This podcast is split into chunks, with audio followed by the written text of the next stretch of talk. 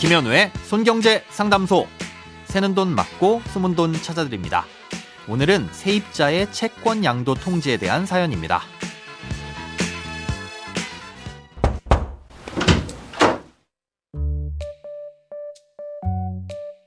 안녕하세요. 매일 손경제 상담소를 듣고 있는 직장인입니다. 저의 친정 어머니는 아파트를 월세로 임대하고 있는 임대 사업자입니다. 작년 5월 보증금 3천만 원에 월세 130만 원으로 계약을 했는데요. 올해 7월에 채권 양도 통지서라는 것을 받았습니다. 알고 보니 세입자가 월세 계약한 달에 집주인도 모르게 보증금을 담보로 대부업체에서 1,200만 원을 대출받았더라고요. 통지서를 받은 건 지난달이니까 대출 받은 지 1년 3개월이 지난 건데요. 어, 이렇게 늦게 통지를 하는 게 맞는 건가요? 대부업체에 전화했더니 임대인에게는 피해가 안 간다고 말은 하지만 보증금에서 1200만 원을 임대인이 지급해야 한다고 하니 걱정도 되고 앞으로 세입자가 남아있는 보증금으로 또 다른 대출을 받으면 어쩌나 이런 생각도 듭니다.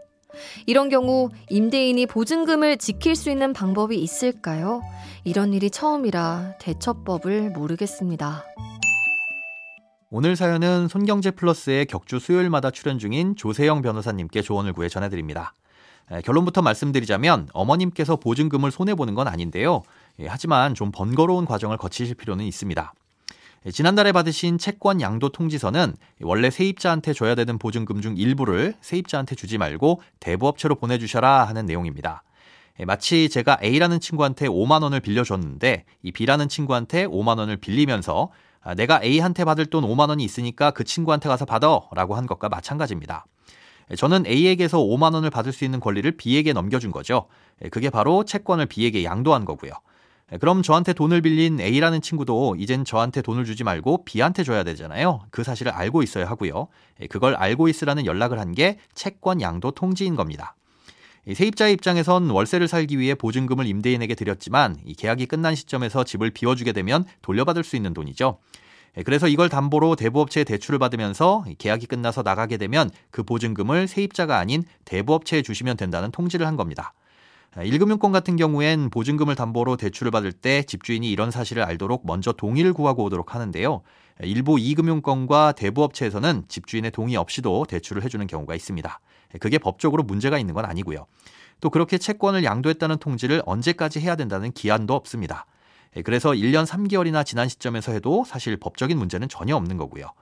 예, 그런데 통지 기한이 별도로 없다 보니 임대차 계약 기간이 끝나서 이미 세입자에게 보증금을 돌려준 다음에 통지를 받게 될 수도 있겠죠. 예, 하지만 통지를 늦게 받아서 대부업체한테 줘야 된다는 사실을 아예 모르고 세입자한테 줬다면 임대인에게 문제가 생기는 건 없습니다. 아무튼 세입자가 나가기 전에 통지를 받으셨으니 계약이 끝나고 세입자가 나가게 되면 이 대부업체에 1,200만 원을 주시고 남은 보증금 1,800만 원은 세입자에게 돌려주시면 됩니다. 예, 만약 추가로 다른 대출을 받게 돼서 나머지 금액도 대부업체에 줘야 한다면 그렇게 하시면 되겠죠. 그런데 문제는 채권 양도 통지를 받긴 했지만 그 금액이 정확히 얼마인지를 따져볼 수가 없다는 겁니다. 이 대부업체와 세입자에게 직접 확인을 하신다고 해도 그게 사실인지 또 그 이후에 돈을 추가로 빌리지는 않았는지 확인할 수도 없는 거고요. 괜히 어느 한쪽에 돈을 잘못 줬다가는 문제가 생길 수 있겠죠.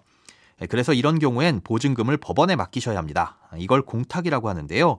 세입자가 집을 비워주고 돈을 돌려달라고 하면 대부업체든 세입자든 직접 주지 마시고 보증금 전액을 법원에 맡겨놓고 각자 알아서 찾아가라고 하는 거죠. 네, 그럼 정확한 사실관계를 바탕으로 법원에 맡겨진 보증금을 찾아갈 테니까요. 이렇게 공탁을 하려면 가까운 법무사무소를 찾아가셔서 의뢰하시면 되는데요. 수수료를 좀 부담하셔야 됩니다. 예, 하지만 세입자가 중간에 돈을 갚았다고 하더라도 혹시 모를 문제에 대비하기 위해선 이렇게 하시는 게 가장 안전합니다. 돈에 관련된 어떤 고민이든 상관없습니다. imbc.com 손에 잡히는 경제 홈페이지로 들어오셔서 고민 상담 게시판에 사연 남겨주세요. 새는 돈 맞고 숨은 돈 찾아드리는 손경제 상담소. 내일 다시 만나요.